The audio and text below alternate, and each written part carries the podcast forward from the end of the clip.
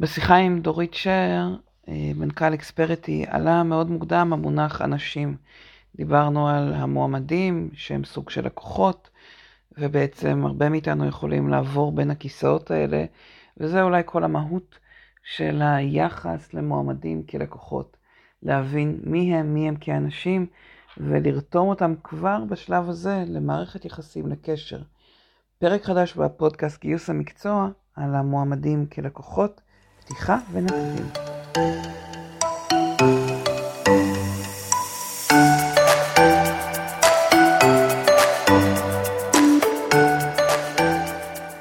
אז בוקר טוב, דורית, ברוכה הבאה. בוקר טוב, אורית. תודה רבה. שמחה להיות פה ותודה שהזמנת אותי. איזה כיף. אנחנו מכירות כבר, אה, וואו, המון שנים, נראה לי לפחות 15 שנה, משהו כזה. כן, משהו כזה, 13-15, משהו כזה, כן. אה, אז, אז רגע לפני שנצלול לתוך העולם של אה, חוויית לקוחות וחוויית מועמדים, תספרי לנו קצת על אקספרטי, על מה את עושה היום ועל המסלול שעברת, על איך הגעת לפה. אוקיי, אז, אז בוקר טוב לכולם, נעים מאוד, אני דורית שר, מנכ"ל חברת אקספריטי. חברת אקספריטי היא חברת בוטיק שמתמחה בכל הנושא של חוויית לקוח, טרנספורמציה דיגיטלית וארגונית. ובעצם ב bottom line אנחנו מסייעים לארגונים לעשות את האדפטציה לעידן החדש, המאוד מאוד מהיר, תחרותי, ממוקד לקוח, ואנחנו עושים את זה באמצעות התמקדות או שילוב של ארבעה אספקטים, האספקטים העסקיים, התהליכיים, תרבותיים וטכנולוגיים כמובן. אני בעצם במקצועי, אני מהנדסת תעשייה וניהול, בוגרת הטכניון משני תארים של הנדסת תעשייה וניהול ו-MBA במנהל עסקים. מרבית שנותיי כשכירה הייתי בעולם מערכות המידע, אבל בוא נגיד את זה ככה, אני לא הגעתי מההיבט, נקרא לזה הטכני-טכנולוגי, אלא דווקא מההיבט ה... יותר העסקי, האסטרטגי, התהליכי והמינוף בעצם של הטכנולוגיה או רתימת הטכנולוגיה לטובת הסיפור הזה. הייתי סמנכ"ל מערכות מידע ב-013 NetVision ובשנת 2010 החלטתי לפרוש והתחלתי בפעילות עצמאית של ייעוץ לארגונים גדולים ומי שזוכרת פה את שנת 2010 שאני מגדירה אותה שנת המחאות בעיניי זאת הייתה שנה מחאת האוהלים, ומחאת הקוטג' מי שזוכר, והאביב הערבי, מה שמוגדר, וככה, אני כמי שמסתכלת... קולו של הלקוח. בדיוק, בדיוק, וכמי שמסתכלת מהצד על כל מיני מגמות, הבנתי, רגע, רגע, משהו פה, משהו פה קורה. ובאמת זיהיתי אז ש, שבעצם הכוח עובר מהידיים של הארגונים לידיים של הלקוחות ואמרתי אוקיי אם זה ככה אז מה אני צריכה להביא לארגונים שאותם אני מלווה בהקשר הזה זאת אומרת איך לעזור להם להצליח שהקול של הלקוח הוא בעצם זה שקובע ופתאום יש פייסבוק ועלייה של רשתות החברתיות. זה השנים של המדיה החברתית בגיוס. בדיוק, בדיוק, רץ כאש בשדה קוצים והכל ככה, כל השיימינג עובר מאוד מהר וכל, וכל אחד יש לו פתאום מיקרופון וטלוויזיה ואישית וכן הלאה.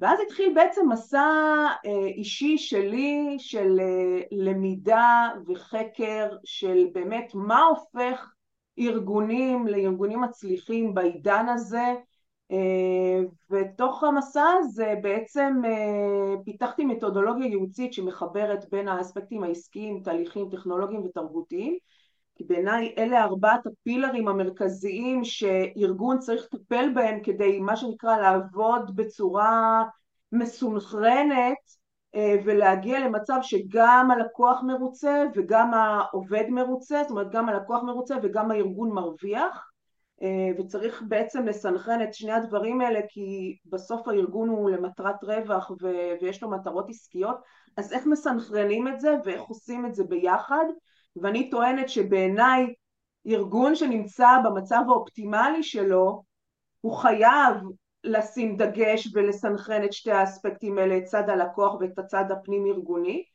אמ, וזהו, ועל הרקע הזה לימים כשבשלה העת אה, אה, גם מבחינה שיווקית והשוק בישראל היה בשל לזה אז, אז אה, הקמתי את חברת אקספריטי, זה קרה בתחילת 2017 שמבוססת על סיירת של מומחים בעולמות תוכן משלימים ואנחנו מלווים הרבה מאוד ארגונים מדיסציפלינות שונות במשק, ארגונים גדולים. אז בעצם מה שאני לוקחת מהתהליך שאת מתארת, חוץ מזה שכאילו אותי זה תופס ביציאה, לעצ... בהסתכלות על יציאה לעצמאות, זה נורא מעניין לראות אה, את התהליך שהוא גם איזה גילוי אישי וגם הסתכלות על השוק במקביל, שאני מאוד מתחברת לזה. אה, אבל אני שומעת ממך בהסתכלות הזאת על לקוחות וארגון, ואני חושבת שזה לחלוטין מקביל, לכן ככה דיברנו על, ה... על החיבור הזה. לשפה של מועמדים וארגון, משהו על החוץ והפנים, אה, ואני שומעת גם ממך משהו על, ה, על השקיפות הזאת, כן, עם ה... מ-2010 וזה רק הולך ונהיה יותר חזק על המחאות והמהירות שבה כל מה שקורה בחוץ אנחנו יודעים אותו בפנים וכל מה שקורה בפנים יודעים בחוץ. אה, את יכולה לשתף אותנו קצת איך את רואה את החיבורים בארגונים שאת כבר עובדת איתם היום, את והצוות כן. שלך, כשאתם עובדים היום, אתם, איך אתם רואים את החיבור הזה לעובדים, למועמדים אם יוצא? אז, אז האמת היא, אני אגיד את זה ככה, אה, בעיניי אין פרויקט בעצם, אני, אני תכף אתייחס גם לחוויית אה, מועמד, אבל אם רגע אני מסתכלת על לקוח ועובד, זה ממש אני חושבת שזה כלים שלובים. זאת אומרת, אי אפשר לדבר על חוויית לקוח בלי לדבר על חוויית עובד, ותכף גם אני אקשור את זה לחוויית מועמד, כי תחילת הנושא של חוויית עובד זה בעצם התהליך הזה של המועמד. אני אגיד רגע גם עוד יותר מזה, וזה אולי אה, יישמע קצת אה, פילוסופי, אבל, אה, אבל אני חושבת שהגיע הזמן אה, להפסיק לקרוא לזה חוויית לקוח, חוויית עובד, חוויית מועמד, ולהתחיל לקרוא לזה חוויית אדם. למה? כי בסופו של דבר, או בתחילתו של דבר, אנחנו כולנו, לקוחות, עובדים, מועמדים, אה, ספקים, אנחנו קודם כל אנשים, אנחנו קודם כל בני אדם. אה, וכולנו בסופו של דבר, או בתחילתו של דבר, רוצים את אותו דבר. מה, מה העניין פה? אנחנו פשוט משרתים פונקציה שונה בתקופות שונות של החיים שלנו, או אפילו לפעמים במהלך יום מסוים אנחנו יכולים להיות גם עובד של חברה, גם uh, לקוח של החברה. אנחנו יכולים להיות מועמד של החברה, אנחנו יכולים להיות לקוח של החברה. וסך כל החוויות שאנחנו סופגים כבני אדם, כי בסוף הראש שלנו אותו, אותו ראש, הזיכרון שלנו אותו זיכרון, אנחנו לא באמת יכולים להפריד בין החוויה הנתפסת אה, של מה תפסתי מהחברה הזאת כשהתייחסה אליי כלקוח, או מה תפסתי מהחברה הזאת כשהתייחסה אליי כמועמד או כאל עובד, בסדר? אז אנחנו בעצם אוספים אצלנו בראש את סך, סך כל הזיכרונות ואת החוויות שאנחנו חוברים, אה, חווים מחברה מסוימת. אה, וזה מה שגורם לנו לתפוס את החברה בצורה מסוימת, וזה המיתוג. זה המיתוג של החברה. והמיתוג של החברה בא לידי ביטוי גם בחוויית לקוח, גם בחוויית עובד, גם בחוויית מועמד, גם בחוויית ספק ובכל הפונקציות האחרות שבאות לידי ביטוי או, או באות באינטראקציה עם החברה. לכן אני חושבת שזה ממש כמו סוג של אה, כלים שלובים, והרבה פעמים כשאנחנו נכנסים לתוך ארגונים אנחנו מזהים איזשהו סוג של הפרדה. אה, אוקיי, אנחנו עכשיו מדברים על חוויית לקוח, אז אנחנו ממפים את מסע הלקוח ורואים מה, מה צריך לעשות לטובת הלקוח, אבל הרבה פעמים זה בכלל מושפע מכל התהליכים הפנים-ארגוניים שקורים. אוקיי? אני סיפרתי לך גם ש, שהרבה פעמים יש ממש אה, נתק, כלומר מסרבים לחבר בין השניים, אה, מחלקות שיווק או זה, כאילו, אל תקבעו לנו פה, כי פה זה שייך ללקוחות ולא שייך למועמדים, כאילו.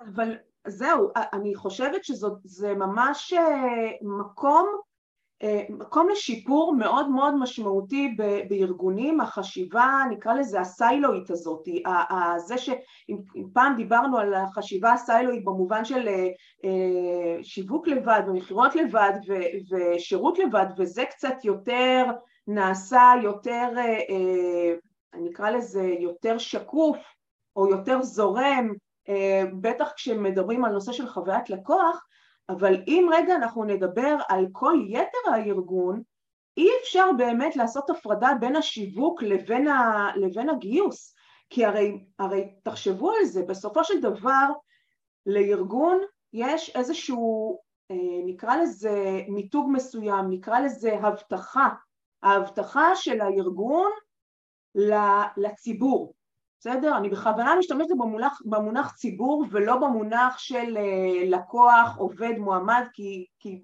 כי אמרתי קודם שבעיניי רגע, אני מתייחס לזה כאילו זה, זה אותו דבר, אז אם, אם לארגון יש איזושהי הבטחה מסוימת ויש לו ערכים מסוימים ויש לו שפה מסוימת, זה צריך לבוא לידי ביטוי גם בתקשורת מול הלקוחות וגם בתקשורת מול העובדים וגם בתקשורת מול, ה, מול המועמד. הרי לא יכול להיות שמועמד לצורך הדוגמה אה, אה, יחווה או, או יבין אה, או יתחבר לאיזה שהם ערכים ששידרו לו בתהליך של הגיוס ואז כשהוא יגיע לחברה הוא פתאום יחווה איזשהו דיסוננס, יחווה אני, משהו אני שהוא חושבת, שונה לחלוטין ממה שהוא ציפה. אני חושבת דורית שבארגונים נגיד רגע שטראוס או אה, סאנו או קימברלי קלארק שמוכרים לנו מוצרים בסופר זה יותר ברור או איקאה, בסדר? כשאני הולכת לקנות רהיט או אני הולכת לקנות אה, יוגורט ואחרי זה אני מגישה מועמדות אז אני מבינה איפה החיבור בין שני, ה... אה, שתי התעש... כאילו שני הכובעים ואני חושבת שאמרתי לך שהיום למשאבי אנוש קוראים people, אני לא זוכרת אם דיברנו על זה שה-people VP מה שפעם היה VPHR. אה, נכון. אז, אז זה לחלוטין, אני חושבת שהעולם ה-HRי הולך לכיוון שאת מדברת עליו, אבל זאת אומרת, זה עוד אפילו יותר רחב, זה לא רק האנשים בתוך הארגון, אלא זה גם הלקוחות וגם... אבל מה, מה את חושבת, אה, או מה את יכולה לעזור לנו, כי אני מנסה לחשוב על מגייסת שנמצאת פה על הקו, והיא עובדת בארגון שמוכר בחו"ל, והעובדים פה אבל הלקוחות שם, אה, והם בכלל אה, לא, אין סיכוי שהם ייפגשו או שהם, שהם בעולמות שונים, הארגונים שאפילו לא, לא, שהמוצרים שלהם בכלל לא נמכרים בארץ או השירותים שלהם בכלל לא ישראלים, איפה, איפה את רואה שם את החיבור הזה? אבל, אבל זהו, זה, זה לא, אני שומעת את זה הרבה, אבל הם לא ייפגשו, נניח אה, שמדובר על צוותי פיתוח, לדוגמה, צוותי פיתוח לא נפגשים עם לקוחות הקצה, זה לא נכון. בסדר? זה לא נכון, נכון שהם לא נפגשים, אבל זה, אני תמיד אומרת שזה מתחיל מאיזשהו mindset, בסדר? כשאתה בא ועושה לא משנה מה בתוך הארגון, אם זה אתה אה, מפתח או אם זה אתה מנהל חשבונות או אם זה אתה אה, בתפעול, לא משנה מה, בסוף אתה צריך להבין מה ה... הרי בסוף הארגון משרת לקוחות ובסוף, ובתחילתו של דבר או בסופו של דבר אתה צריך לרגע להבין איך אתה עוזר לארגון הזה להצליח ולשרת את הלקוח בדרך שבה הוא צריך לשרת. ולכן נכון שאתה לא תפגוש את הלקוח הקצה אבל אתה צריך להבין מה הלקוח הקצה צריך ומה הציפייה של לקוח הקצה ולהכיר את הלקוח במובן מסוים כדי שכשאתה עושה את העבודה שלך אתה תוכל לעשות אותה בדרך הכי, אה, הכי טובה והכי מוכוונת לקוח. זה בעצם המשמעות של להפוך להיות ארגון שהוא customer centric. שזה מעבר לעניין הזה של חוויית לקוח, אוקיי? מה זה ארגון שהוא customer centric? זה ארגון שכל כולו, כל הפונקציות השונות בו, הן כולן ממוקדות אה, בהבנה של הלקוחות שלהם, של הצרכים שלהם, של הציפיות שלהם, ודרך זה לכל אה, עובד בחברה יש את היכולת, את המנדט, את האחריות לעשות את כל מה שצריך בשביל שלקוח הקצה יקבל בעצם את מה שהוא רוצה, את מה שהארגון שם לעצמו כהבטחה עבור אותו לקוח. זה צד אחד של הלקוחות. עכשיו, צד שני של הלקוחות... אוקיי, סליחה. כן. לא, אני אומרת, צד שני של הלקוחות זה גם הלקוחות הפנים-ארגוניים. כן. הרי כשאני עכשיו uh, מנהלת uh, חשבונות, אני נותנת uh, שירות גם לעובדים האחרים בתוך החברה. הם גם לקוחות שלי. אז ברגע שאני מאמצת כבר איזשהו mindset של מה זה אומר חוויית לקוח ואני מתייחסת ל- ליתר העובדים כלקוחות שלי, זה כבר עושה את, ה, את, ה, א', את האינטראקציה בינינו להרבה יותר טובה. Uh, מתוך האינטראקציה הרבה יותר טובה אנחנו יכולים לעשות, לשתף יותר פעולה, לפתור, יותר, לפתור דברים בצורה יותר מהירה, אנחנו מקצרים טווחים, אנחנו הופכים להיות ארגון הרבה יותר יצירתי, זאת אומרת זה הרבה מעבר לנושא של חוויית לקוח, חוויית עובד וחוויית מועמד, יש לזה השלכות כמו, כמו אדוות על הרבה אני, מאוד אני, אספקטים בתוך הארגון. אני, אני רוצה לראות שאני מבינה נכון ומעניין אותי מה, מה מזה הוא נקרא לזה יחסית חדש, כלומר את מדברת על זה שבשביל ש...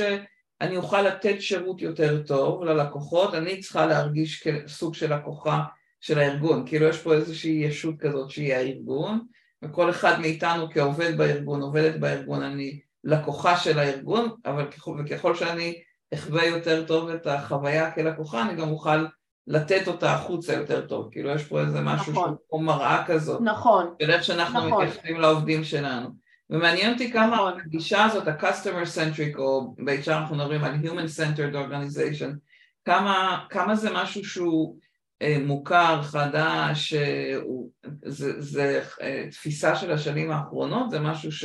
כי אם את ניגשת לארגונים זה... ותיקים, אני לא חושבת שהם ידברו באותה שפה או באותה תפיסה. בדיוק, בדיוק, זה, זה תפיסה של השנים האחרונות, okay. אוקיי. אה, ואני חייבת... אה, אה, אני חייבת רגע להגיד, אני אומרת ככה, אה, ובאמת בלי לפגוע באף אחד, אבל זה באמת עניין של ה mindset שאתה מגיע בבוקר לעבודה. האם אתה מגיע ב mindset של יש לי checklist של משימות שאני צריך לעשות עליהן וי, ואני מדברת רמת, כל, כל עובד ועובד, לא רק על רמת המנהלים.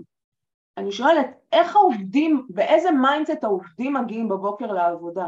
האם זה ברמת, אוקיי, אה, יש לי משימות, אני צריך רק אה, לעשות את הווים ונקרא לזה לנקות שולחן, או אני מגיע ב mindset של וואי, יש לי אחריות, יש לי משמעות, אני חלק בפאזל הזה שנקרא ארגון שיש לו הבטחה ללקוחות, בסדר? במובן הרחב של, ה, של המילה, ומתוך המקום הזה אני פועל. כי אם אני פועל מתוך המקום, פועל, פועלת מתוך המקום הזה, אני אהיה יותר פרודוקטיבית, הארגון ייהנה יותר מהיצירתיות שלי, מהיוזמות שלי, בסדר, אני אהיה יותר יוזמת, ויש פה, כמו שאמרתי, זה, זה מתחיל, אה, ה mindset הזה, ה mindset הראשוני הזה, שבן אדם בא בבוקר לעבודה ומבין מה מניע אותו לעשות את, ה, את העבודה הזאת, בעיניי זה. זה השורש, גם כשמדברים על חוויית לקוח, גם כשמדברים על חוויית עובד וגם כשמדברים על חוויית uh, מועמד. אז עכשיו... אם, אנחנו, אם אנחנו בארגון רוצים להתחיל לטפל בחוויית, אה, בחוויית המועמדים, בסדר? נקרא לזה באנלוגיה, או כמו שאת, אה, כשאת מלווה ארגונים, מלמדת אותם לטפל בחוויית הלקוח. אם אני לא יודעת אפילו אם זה ה mindset או לא, מאיפה מתחילים? מה... איך נכון לגשת לזה? אז בואי אני אגיד לך רגע, כי בואי, בעולמנו אנחנו חיים ואנחנו אנשים מאוד פרקטיים, אני הגעתי מה, מהתכלס של התכלס ו, ומאוד מאוד, uh, כאילו אני לפרקים מדברת uh, פילוסופיה, אבל מאוד מאוד uh, עובדת בפרקטיקה. ואנחנו יודעים שלשנות mindset, מאוד מאוד קשה. וואלה זה קשה, בסדר? זה קשה. ולמרות שאני חושבת ששם יושב באמת השורש, כמו בכל תהליך שינוי, כשאנחנו רוצים, אני נמצאת עכשיו לדוגמה בתהליך של אה, הרזייה, בסדר? Uh, סתם אנלוגיה שפשוט קופצת לי לראש כי אני ממש בחודשים האחרונים נמצאת בתוך התהליך הזה ואני אומרת השינוי לא התחיל משינוי של ה mindset הוא התחיל מדברים מאוד מאוד פרקטיים, מתשתי הרבה מים ולפני כל ארוחה שתי כוסות מים ו- וחצי מהצלחת ירקות אה, מסוג מסוים ורבע פחמימה מסוג מסוים. זאת אומרת מלהכניס איזה תבנית קודם כל? בדיוק, זה התחיל מתבנית, מהדברים הכי פרקטיים ואני אמרתי, אני נצמדת לזה בנעשה ונשמע. ממש ככה, כאילו אני נצמדת לזה כמו תורה מסיני, אני לא מטילה ספק, אני לא שואלת שאלות, אני עושה בול מה שאומרים. אבל יש, בשביל שאת תהיי מסוגלת להירתם בצורה כזאת אה, עמוקה, יש פה איזושהי מודעות ראשונה שלך, ויש פה החלטה שלך, אני רוצה נכון. לטפל בזה. אז, אז איך את ניגשת נכון. בתוך הארגון כשהמנהלים או הצוות אה, שאת עובדת איתו לא בהכרח אה, יש לו סבלנות לזה, או הוא לא בהכרח מיינדד כמוך לעניין. אז אני uh, תמיד חושבת שצריך למצוא בכל uh, ארגון ולכל פונקציה ולכל עובד את ה-what's in it for him או what's in it for me בדבר הזה, בסדר? וזה באמת משתנה, משתנה לפי התרבות הארגונית וזה משתנה בתוך אותו ארגון זה משתנה פר המחלקות ופר הצוות ועד הרמה של העובד, זאת אומרת צריך לעשות את ה... לבנות את זה בצורה מאוד מאוד פרסונלית.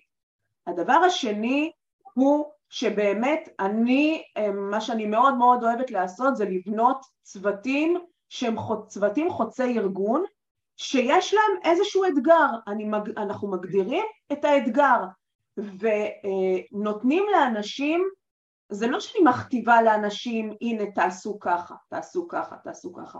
אני להפך, אני מאפשרת להם להביא את היצירתיות שלהם ואת המשמעות שלהם, ודרך התהליך הזה הם מבינים את ה-what's in it for them, הם, הרי אנחנו יודעים שהיום, בטח הדור הצעיר, אה, אנחנו לא אנחנו, אני כבר לא דור צעיר, אבל למרות שגם אנחנו, בסדר, גם אנחנו, או כולנו, אה, העידן, העידן הזה הוא עידן של משמעות, אנחנו נמצאים בעידן של משמעות, בסדר, אה, והתפתחות אישית, וגם המבוגרים יותר וגם הצעירים יותר, הם כולם רוצים להשפיע וכולם רוצים להישמע, וכולם רוצים שיתייחסו אליהם בכבוד.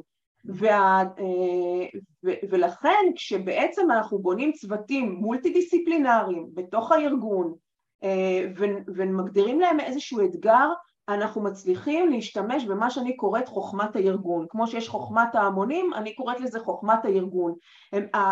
התהליך מוציא את הדברים שהם בסבירות גבוהה מאוד אה, גם יצליחו. למה הם יצליחו? כי אנשים היו שותפים לדרך. וברגע שאת הופכת אנשים להיות שותפים לדרך ולרעיונות וליוזמות וכן הלאה, זה אה, מצליח, אה, זה מצליח בצורה הרבה יותר טובה מאשר אם יבוא מישהו ויגיד להם הנהלת הארגון החליטה, ממחר. עושים ככה וככה, בסדר? אז רגע, לא עובד. אז ניקח רגע את הצעדים הראשונים שאת מדברת עליהם כשאנחנו באים לרתום את הארגון כולו, נקרא לזה, ל mindset של חוויית מועמד, בכוונה אני מועמדים, אני אגיד, אה, מועמדים אה. ומועמדות. אה, אם אנחנו לוקחים את, ה, את המתודולוגיה שלך סביב חוויית לקוחות, זאת אומרת, הדבר הראשון, אם אני מבינה אותך נכון, קודם כל זה איזושהי החלטה של ההנהלה או מי שמוביל את זה שיש פה משהו שאנחנו רוצים להוביל, אבל הדרך היא להכניס איזה שהם תהליכים, זאת אומרת סביב צוותי משימה כאלה שכל אחד רשום ו... ו...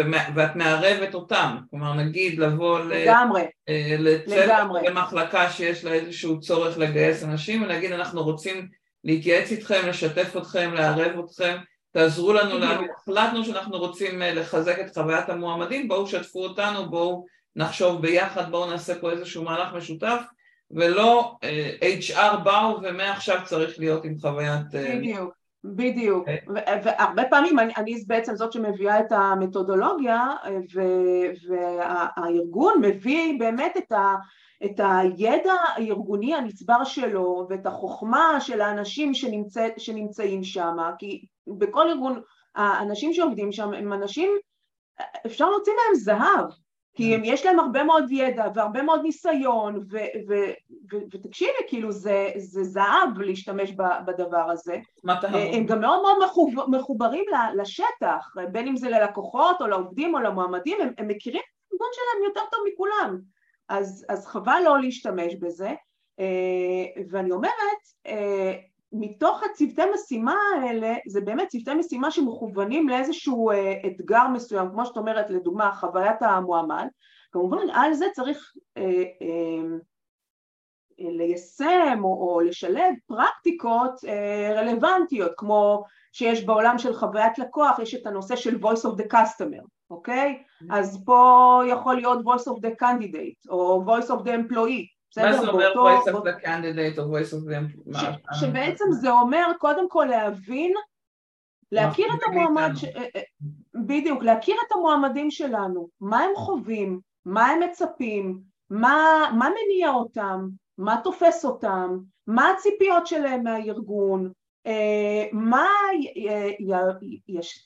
יצליח להשאיר אותם גם בארגון לאורך זמן, זאת אומרת המטרה שלנו זה לא רק להביא את המועמד ולסגור, לעשות וי על הגיוס, אלא המטרה שלנו שזה חצי שנה אחר כך הם לא יבואו ויגידו אה, אופס, אה, פוס משחק לא מתאים, אני, לא מתאים לי לעבוד פה, אני מצאתי חברה שמשלמת לי חמשת אלפים או עשרת אלפים שקל יותר, לא המטרה שלנו זה שממש אה, להמשיך עם זה, עם חוויית המועמד עד חוויית העובד ולייצר את ה engagement שכולם מדברים עליו וכן הלאה וכן הלאה.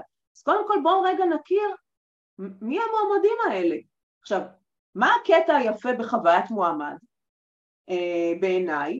זה שכל אחד מאיתנו חווה את זה יותר מפעם אחת. בסדר? אנחנו כל מי שעבד להבדיל מלקוחות שלא כל אחד להבדיל מלקוחות שלא כל אחד, בדיוק, וזה שמדברים על לקוחות שהם B2C, אבל לקוחות B2B גם כן, business to business, לקוחות עסקיים, לא אה, אה, היה במצב של לקנות מ...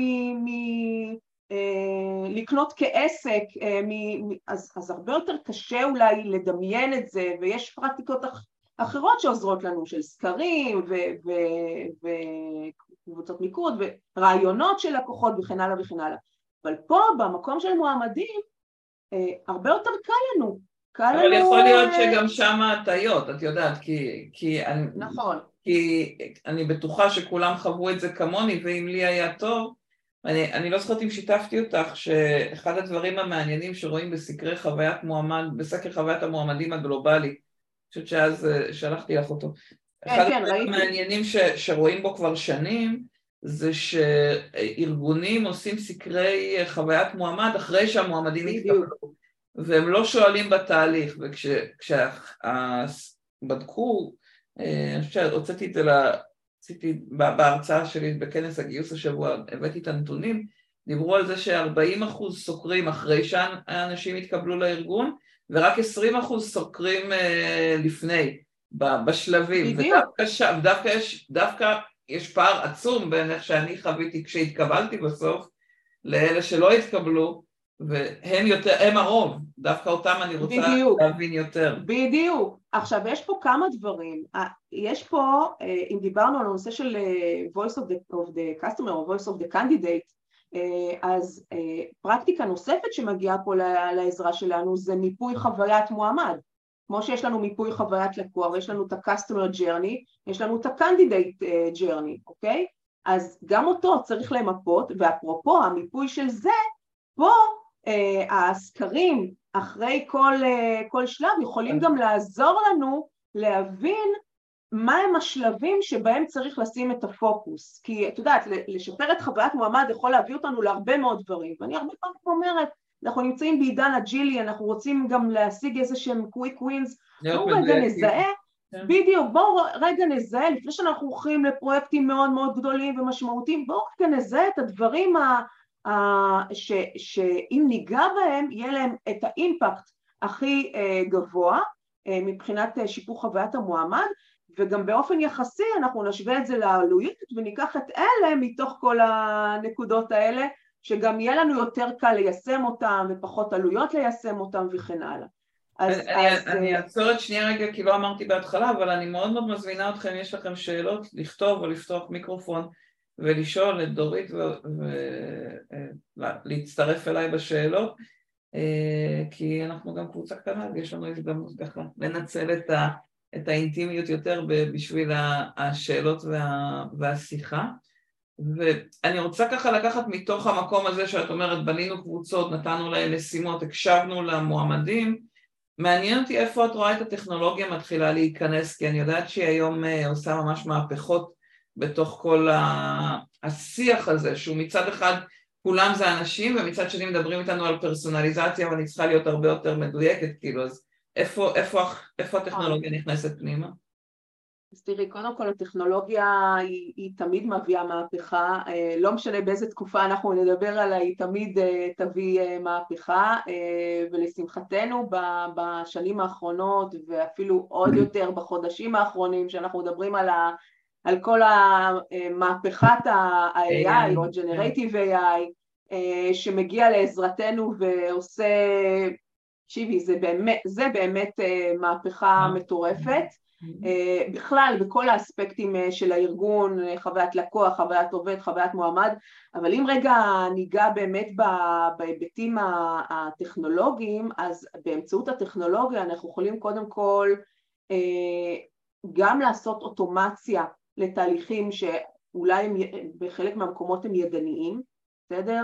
אה, סינון של קורות חיים, מיון של קורות חיים, אז היום הטכנולוגיה וגם הנושא של הג'נרטיב AI יכול לעזור לנו למיין קורות חיים באופן אוטומטי, לקטלג אותם באופן אוטומטי, לסנן אל מול דרישות שהגדרנו מראש, כן זה דורש איזושהי, אה, איזושהי עבודה אה, מוקדמת כי אחד מהדברים שזה מושתת עליהם זה שיהיו איזה שהם קריטריונים ברורים ותהליך מובנה למה אומר תהליך הגיוס שלי ש... ואיזה ש... אנשים אני... שזה נכון גם להגיד שבאמת אה, בסקרי חוויית מועמד אנחנו רואים את זה כתהליכים שמאוד אה, מוערכים על ידי המועמדים, כי זה מקצר מאוד את התהליך. יש כאלה דוגמאות בעולם של הלקוחות? כי אני לא מכירה מה... איזה, איזה תהליכים של סינון ראשוני נגיד את רואה בעולם של הלקוחות שאת יכולה ל... לא, אז גם, אז גם יש את כל המערכות שהן אה, מערכות, מערכות אוטומציה של אה, סגמנטציה של לקוחות ובניית אה, בניית journeys, מסעות שהם מסעות פרסונליים לפי מה שהלקוח עושה בערוצים השונים, זאת אומרת יש תהליכים כאלה ואמורים, אמורים או כדאי או אפשר ללמוד מזה גם לנושא של חוויית המועמד, גם לעשות תהליכים כאלה, אבל אפילו אני אומרת, גם ברמה של, של מי שמתעסק עם הגיוס בתוך הארגון, mm-hmm. זה אה, מקטין בצורה מאוד מאוד דרמטית כל מיני תהליכים ידניים, כמו שאמרתי, סינון, קטלוג, אה, מיון, או, או אפילו כל הנושא של זימון ל, לרעיונות, גם זה, זה חתיכת כאב ראש, או, או אפילו הנושא של הסינון הראשוני, הרי אה, מתוך הקורות חיים אנחנו לומדים משהו מסוים, אם אה, הגדלנו ראש והסתכלנו ברשתות החברתיות על המועמד אז, אה, אז יש לנו עוד כמה פרטים, אבל יכול להיות שאפשר, לא יכול להיות, יש היום מערכות שעושות את זה, את העוזרות לנו בעצם לעשות את הסינון הראשוני שמבוסס על מיומנויות, על, על ערכים של המועמד, כמו מין סוג של לא רוצה להבהיל אף אחד, אבל כמו סוג של אה, מין מבחן פסיכומטרי כזה, אה, שעוזר בעצם לתהות יותר על אה, קנקנו של, ה, של המועמד. אבל חשוב לי ככה, הפרספקטיבה שלך של איך את רואה את התהליכים האלה של הסינון משפיעים על חוויית הלקוח. כלומר, אם את לוקחת את זה בעולמות של חוויית, כאילו על, על החוויה כלקוחות של הארגון, איך זה שאני עוברת תהליך דיגיטלי לסינון, איך זה משפיע על החוויה כלקוח בעיניי? אז קודם כל, אז קודם כל העולם היום אה, בכלל הוא הרבה יותר דיגיטלי ואנשים מצפים לזמן תגובה מאוד מאוד מהיר okay. אוקיי. ומצפים לנגישות אה, של הארגון בהרבה מאוד ערוצים ומצפים לזה שאם אני שאלתי עכשיו אה, בוואטסאפ אז אין מצב שלא עונים לי בתוך חמש דקות ובטח ובטח אין מצב שאם שלחתי מייל אז עושים לי ghosting בסדר? אנשים מצפים אה, בואי, זה די, די טריוויאלי להגיד את זה, אבל אנשים מצפים לכבוד. ברמה הכי, הכי בסיסית מצפים שיכבדו אותם כאנשים. שבעצם. את אומרת שהטכנולוגיה מאפשרת לי, נקרא לזה, לתת את הכבוד או להגיב מהר. בדיוק, היא מאפשרת... לא אפשרי במה, כשאני עושה את זה ידני, במסות, כאילו זה... יותר, זהו, זה יותר קשה לי כשאני עושה את זה ידנית ואני עושה את זה במסות, ובמקום לעשות עבודה שמכונה, מערכת, אוטומציה יכולה לעשות, אני יכולה להשקיע את המאמץ שלי בלחשוב על דברים יותר אסטרטגיים, על, לחפ... על, על, על לעשות עוד תהליכים, על שיפור חוויית מועמד, דברים אחרים שהטכנולוגיה מתקשה לעזור לי בהם. אז אחד מהדברים זה לדוגמה שקיפות, לשמור על שקיפות, זה חלק מהעניין הזה של הכבוד, זה לאפשר שקיפות בתהליך, זה שמועמד נכנס לאיזשהו תהליך, הוא ידע עוד לפני שהוא נכנס מה בדיוק התהליך שמצפה אז את אומרת, העולם הזה של הלקוחות, את, את אומרת העולם הזה של הלקוחות, יש בו גם את הציפייה למהירות, גם את הציפייה, נקרא לזה, לכבוד או ליחס שמקבלים, שקיפות נכנס לזה, איזה עוד ערכים ככה מאוד מחוברים היום לעולם הזה של לקוחות, אם אנחנו עושים ממנו איתנו? הנושא הזה, הנושא הזה של לעזור למועמד להצליח. אוקיי. Okay. בסדר? זה, אה, כמו שאנחנו רוצים לעזור ללקוחות שלנו להצליח, אותו דבר אנחנו רוצים לעזור למועמד שלנו להצליח. איך זה בא לידי ביטוי? לדוגמה, אה, שאם יש לי דף אה, משרות באתר, אז קודם כל אני אנגיש שם את המידע של התרבות, של מה שחשוב לי, לי כארגון. אני אדבר גם למועמדים שלי בשפה שבה הם יבינו אותי, בסדר? אני אדבר על מה שחשוב להם, בסדר? כמו שאני מדברת, כמו שיש לי אתר, אה, נקרא לזה שמיועד ללקוחות ואני מדברת שם בשפה ש, אה, שאני יודעת שלקוחות שלי רוצים לשמוע או, או מנסה לענות להם על מה שהם צריכים, אותו דבר בדף משרות, אני, אני רוצה לתת למועמד לחוש קצת את, ה, את החברה, את ה vibe אה, של החברה, אוקיי? אני יכולה לעזור לו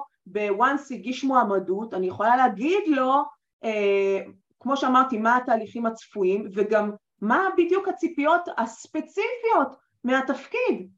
למה שאני אבזבז את הזמן שלו ואת הזמן שלנו, ואנשים, תקשיבי, אנשים באים, הם שמים את ה...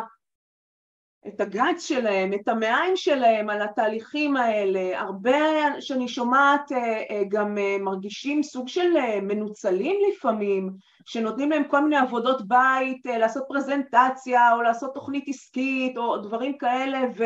ואחר כך הם לא מתקבלים אבל משתמשים בתוצרים של... נכון. תקשיבי, זה, זה, זה, זה מייצר איזשהו, נקרא לזה קווץ' כזה, שהקווץ' הזה עושה לא טוב בחוויית המועמד, אוקיי? אני... הזה, הוא בסופו של דבר מייצר את, השיימינג הזה, בסופו של דבר מייצר את האדוות האלה השליליות שאנחנו לא רוצים... אה, כי, כי דרך אגב, יש איזשהו מחקר שמראה את זה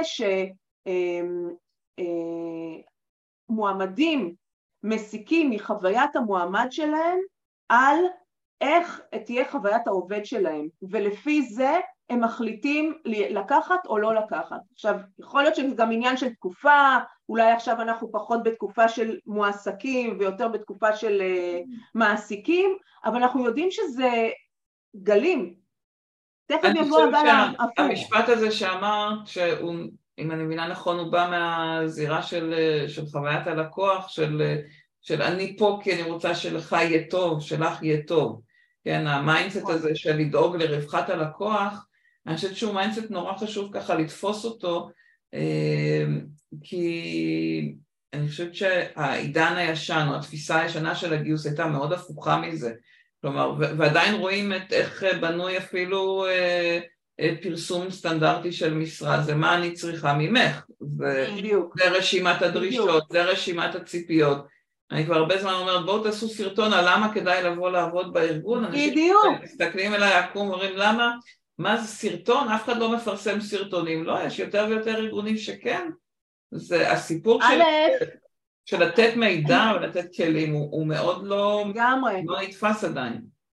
לגמרי, ומה שאת אומרת הוא, הוא דבר סופר נכון, ואני דווקא במקום שאת אומרת לאנשים אה, תעשו סרטונים, אומרים לך אף אחד לא מייצר סרטונים, אני אומרת נהפוך הוא, היום שאף אחד לא מייצר סרטונים, אתם תייצרו את הסרטונים ואז תוכלו לבדל את עצמכם גם מול המועמדים, בסדר? יש פה, שוב, אני, אני מסתכלת על זה ממש ככלים שלובים, אולי גם בגלל ההסתכלות השיווקית שלי ואולי גם ההסתכלות של חוויית הלקוח, אבל באלמנט הזה צריך גם להכניס איזושהי הסתכלות שיווקית, כי בעצם כל תהליך הגיוס הוא בעצם בא, זה לא רק בא למצוא את העובד שיתאים לי, זה אני צריכה לוודא שאני מתאימה לו. יש פה כלים שלובים, אי אפשר להימנע מהדבר הזה, אי אפשר להימנע, כי באיזשהו שלב בשרשרת זה יתפוס אותנו, בסדר? אם אנחנו לא נתייחס גם למה שמתאים לעובד שלנו, הפוטנציאלי, אז זה יתפוס אותנו כשיהפוך להיות עובד שלנו. ואז מה עשיתי בזה? השקעתי בו בגיוס, השקעתי בו בתהליך של onboarding, בחניכה, בלמידה, בכל הדבר הזה, ובאיזשהו שלב הוא יעזוב אותי. בגלל שהוא לא היה מתאים לי מלכתחילה. את ה mindset הזה גם לאורך, אה, לאורך הזמן בתוך הארגון, גם כ... חד משמעית. אני רוצה לשאול אותך, דורית, מה, מה המחסומים שאת רואה? כלומר, כשאת רואה בתוך ארגונים, ואני דווקא רוצה לשאול על, על חוויית לקוח, ו, ומעניין לראות אם אותם מחסומים קיימים גם בחוויית מועמד. מה, מה המחסומים שאת רואה כשאת מנסה להכניס לארגונים טכנולוגיה ששמה בפרונט את, ה, אה, את הלקוחות? כי אני אגיד, הדוגמאות ששמת פה אה, קיימות כבר. אני חושבת שרוב הארגונים בכלל לא מודעים לאיזה טכנולוגיות כבר קיימות בחוץ עבור אה, תהליכי גיוס. אבל אני אומרת, הטכנולוגיות שאת מכירה לגבי עבודה עם לקוחות, כשאת באה להכניס אותם לארגון, מה הקשיים שאת רואה, לה, או מה ההתנגדויות שאת רואה? אז, אז אני חושבת שיש אה, שני דברים מרכזיים שאני ככה הייתי שמה עליהם אה, פוקוס. אחד, זה אני לא באה, קודם כל, אני לא באה ואני לא ממליצה לאף אחד לא לבוא מה mindset של אני באה להכניס טכנולוגיה.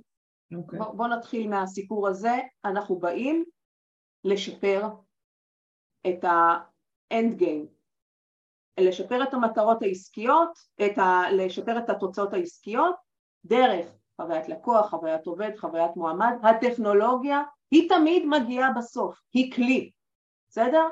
אחד מהדברים שארגונים חוטאים בהם זה שהם פתאום אומרים, אה, ah, יש לי מערכת אה, חדשה, שמעתי על איזושהי מערכת חדשה, בואו נכניס את זה. שנייה רגע, בואו רגע תבינו האם באמת יש צורך. מה המטרה במערכת הזאת? להכניס מערכת לתוך ארגון זה דבר שיש בו הרבה מאוד תשומות, גם של כסף, גם של uh, תשומות ניהוליות, תהליך של ניהול שינוי הרבה מאוד פעמים, שאפרופו הרבה פעמים אנשים, uh, חברות לא לוקחות אותו בחשבון אה, ולא מתייחסות לתהליך השינוי, מתייחסות כאילו רק לתהליך הטכנולוגי. ואני אומרת זו טעות, כשאת באה מכניסה טכנולוגיה למישהו שעד היום רגיל היה לעשות ת, אה, תהליך באלף, בית וג' ואת פתאום אומרת לו עכשיו תעשה א', אה, ז' וי', האדמה מתחת לרגליים שלו זזה, האדמה זזה, הוא מתחיל פתאום לחשוש על מקומו, מתחיל לחשוש על מקומו, מתחילות התנגדויות, חבל, אוקיי? אז קודם כל אני אומרת צריך קודם להבין מה המטרה, מה התהליך הנכון שתומך במטרה הזאת ורק כשיש לי את התהליך הנכון עליו להלביש את הטכנולוגיה או את אה, מערך הטכנולוגיות נקרא לזה כי לפעמים תהליך שמתחיל במערכת אחת ממשיך במערכת אחרת ואנחנו לא רוצים לייצר נתקים בתוך התהליך, לכן אני תמיד אומרת תתחילו מהתהליך לפני שבחרתם את המערכת, זה קריטי, לפני שבחרתם את המערכת. אני חושבת שהקושי הגדול הוא שלא בכלל, בכלל לא מודעים לזה שאפשר לעשות דברים אחרת, כלומר אין מספיק, אה, אני חושבת שמבחינת תהליכי הגיוס שאני פוגשת, כלומר יש איזה שהם אה, הרגלים, כי כולנו אנשים של הרגלים, יש הרגלים של איך אנחנו עובדים, ו... ויש איזושהי אה, הנחה שככה צריך לעבוד תהליך. אני, אני רוצה לשאול אותך, איפה את רואה בעולם הזה של הלקוחות, איזה סוגי מערכות או איזה סוגי שינויים הטכנולוגיה הצליחה לייצר בדרך, דווקא בעולם של הלקוחות ולא העולם של... אז קודם, אז קודם כל יש את, אה, יש את כל הנושא של, אה, כתשתית, את כל הנושא של מערכות ה-CRM, אה, שכמובן... ניהול קשרי לקוחות, Customer... ניהול קשרי לקוחות, Customer Relationship Management וכן הלאה, שהיא באמת מהווה תשתית מאוד מאוד טובה לכל הנושא של חוויית הלקוח, כי זה מאפשר לי לראות את ה-360 על הלקוח, כמו דרך אגב שיש מערכות מקבילות שמאפשר לראות את ה-360 על העובד ואם דיברנו על חוויית מועמד וחוויית עובד אין נתק בין הדברים כי אני ארצה לשמור את כל ההיסטוריה זה כמו שאני אשמור את כל ההיסטוריה על לקוח פוטנציאלי בסדר? לפני שהוא הפך להיות לקוח נקרא לזה ליד ואחר כך כשהוא הפך להיות לקוח אני אשמור את כל ההיסטוריה אז באותה מידה אני יכולה לשמור את כל ההיסטוריה מעובד פוטנציאלי נקרא לזה אה, מועמד ועד, ה, ועד המקום של העובד, אני אשמור בעצם את כל מחזור החיים של העובד שלי במערכת אחת ואני אוכל בעצם על בסיס זה להתאים גם את, אולי את שיטת הניהול שלי, גם אולי את, את דרך הפידבקים שאני נותנת לו, אפרופו לא אמרתי מקודם אבל אחד מהדברים שמאוד מאוד חשוב למועמדים בתהליך הגיוס זה לקבל פידבק. נכון. לסיים שלה ולקבל פידבק, לדעת איפה אני עומד כאילו, ו- ו- ואנשים מפחדים מזה. עכשיו, אני לא אומרת, צריך לתת פידבק בצורה בונה, אגב, מערכות AI גם יכולות לעזור לנו בזה, כל הנושא של Generative AI יכול גם לעזור לנו לנסח אה, פידבקים בצורה, אה, בצורה יפה, כמו שזה עוזר לנו לנסח מיילים בצורה טובה וכל התקשורת הכתובה בצורה טובה וגם יכול לעזור לנו בתקשורת לא כתובה כי הוא נותן לנו בעצם את ההמלצות ואנחנו יכולים בעצם להפוך את זה לשיחה ויש גם אפרופו כלי איי שיודעים לעשות את זה. אז אנחנו מדברים באמת על... אני רוצה רגע רק כדי רק לחבר את מה שאת אומרת אה, חשוב לדעת, א', שיש היום מערכות לניהול גיוס שהטמיעו כבר CRM כחלק מהמערכת, וזה פשוט פיצ'רים נוספים שאפשר לפתוח, ושתיים, יש כאלה שיודעות לסנכרן לתוך מערכת ה-HR ולהגיד הנה ת, ת, תייבאו, כי זה לרוב נכון. זה שתי מערכות נפרדות והן כרגע עדיין עובדות יותר טוב כשלא לוקחים מערכת אחת שיודעת לעשות הכל, כי היום אין אה, מספיק מערכות HR שיודעות לעשות טוב גם, אה, גם ניהול גיוס, זה באמת שני עולמות שונים, אבל כן בהחלט יש כאלה שמסתנכרנות ויודעות לשאוב את המידע על אותם עובדים שהתקבלו. אה, והנקודה השלישית ששמתי מאוד, של, אה, שיש לי את ה-360 על אותו בן אדם, אני חושבת שזה אחד הדברים המעניינים, ואני רואה היום הרבה ארגונים נאבקים עם זה, עם ה...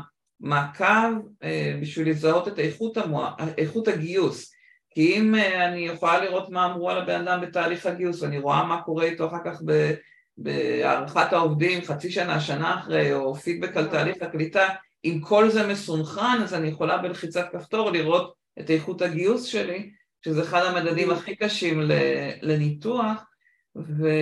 ויש היום כבר את הטכנולוגיות שמאפשרות את זה, זה מה שאני מנסה להגיד, יש היום כמו שאמרת, על המייל שיוצא ועל ה-AI שמשולב, מערכות יותר ויותר מתחילות להכניס פיצ'רים כאלה פנימה, ואתם רואים את זה בצד ה... של קנווה, נגיד על עיצוב מצגות, באותו מידה גם בתוך מערכות ניהול הגיוס כבר רואים את הפיצ'רים האלה. לגמרי. עכשיו, את זוכרת שאמרתי מקודם שזה לא הכל חייב להיות בתוך מערכת אחת, אלא נכון. לפעמים זה יכול להיות סט של מערכות, כי תחשבי מה את אמרת, אני רוצה למדוד את איכות הגיוס, אז אני צריכה לקחת נתונים ממערכת א', לסנכרן אותם יחד עם נתונים ממערכת ב', וזה בסדר, נכון. כל עוד הגדרתי את התהליך end to end, בדיוק, את הסינכרון ביניהם. עכשיו, כדי להגדיר נכון את הסינכרון אני צריכה לדעת מה אני רוצה להפיק בסופו של דבר ולכן אני צריכה להסתכל ולאמץ איזושהי הסתכלות שהיא קצת יותר מערכתית, יותר שלמה, יותר הוליסטית, לא משנה איך נקרא לזה, אבל שלוקחת מקצה לקצה, בסדר? ונכון, גם בעולם ה-CRM דרך אגב, יש CRM ויש מודולים של ניהול קמפיינים ולא הכל יושב באותה מערכת, אבל אני מסתכלת על זה, מתייחס לזה כאל איזשהו מערך של פתרונות או מערך של טכנולוגיות שמשלימות, זה כמו פאזל, שמשלימות אחת את השנייה ואז הן יוצרות לי את הסינכרון השלם לתהליך ולמטרות שאני רוצה בעצם אה, להשיג. לכן תמיד כן, אני אומרת, ש... תתחילו מהתהליך לפני שאתם מביאים את הטכנולוגיה. שאני אמשיך את מה שאת שמה, את אומרת תתחילו מהתהליך ואני אגיד תתחילו ממה הייתם רוצים שיהיה לכם. כלומר נכון. לא לצאת מתוך הנחה שלא אין לי דרך לראות uh, את, uh, את המועמדים ואת העובדים ביחד וזה, להגיד אוקיי המטרה נכון, שהייתי רוצה היא לראות על כל מועמד מועמדת מה אמרנו עליו בנקודת הכניסה ואיפה הוא או איפה היא נמצאת היום חצי שנה או שנה אחרי עכשיו ואני אצא החוצה למערכות ואני אראה איזה מהמערכות שכבר יש לי ביד יכולה לתת, בדיוק. מה היא יכולה לתת, וגם איזה מערכות אחרות קיימות שאולי יכולות לתת את זה.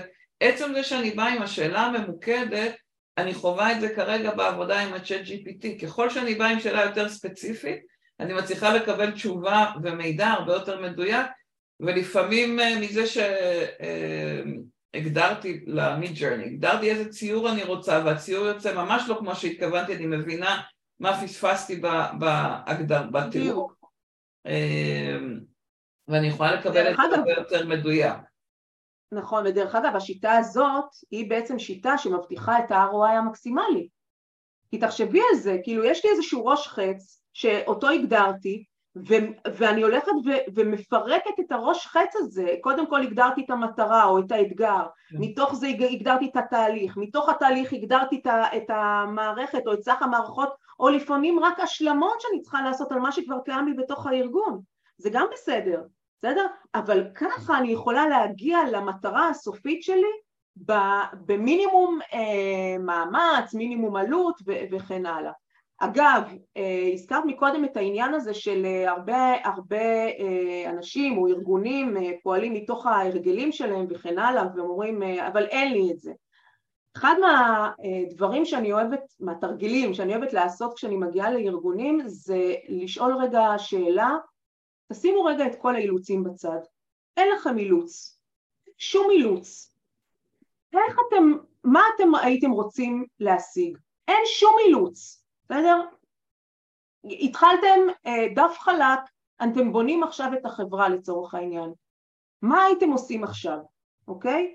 המחשבה הזאת כבר כששמים, כשלוקחים רגע את הזמן, ודרך אגב, כשעושים את זה בצוותים מולטי דיסציפלינריים, זה עובד בצורה מהחיבורים. מרתקת, בדיוק, מה, מהזוויות הסתכלות השונות ומהחוויות השונות שיש ומהידע והניסיון שיש לכל אחד מהמשתתפים, זה עובד פצצה, אז, אז באמת הרגע הזה, ובאמת הרבה פעמים בשוטף אנחנו עובדים מתוך אה, אילוצים, מתוך הרגלים, מתוך מה שאנחנו, מתוך השוטף שלנו והעומס של המשימות שיש לנו וכן הלאה.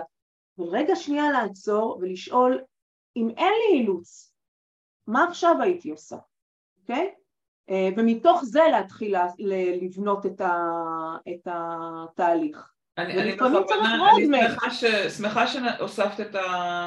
אה, נקרא לזה, את הדרך הזאת להסתכל, כי אני חושבת שהרבה פעמים הדבר שמעכב אותנו מ, מלפעול ולשנות זה באמת ההנחה שככה זה, ככה זה עובד אצלנו, זאת הדרך, אין ברירה, לא ייתנו תקציב, ורגע לעצור ולהגיד, נגיד לא היה את כל המגבלות האלה, מה, מה הייתי רוצה, מה הייתי רוצה לחפש, מה הייתי רוצה לדעת, זה, זה זאת שאלה מאוד חשובה, ו- ואנחנו ככה בדקות האחרונות, אז גם אם יש למישהו עוד, אה, מישהו, מישהי, עוד שאלה, אה, שאלה בכלל, אני אשמח, אתם מוזמנים לכתוב, ואני רוצה לשאול אותך ככה, כשאת מסתכלת קצת אה, קדימה, ואף אחד מאיתנו לא נביאה ולא יודעת את העתיד, אבל בכל זאת, לאן את רואה את עולם חוויית הלקוח, או את עולם הלקוחות הולך? מה חשוב שאנחנו נתכונן אליו?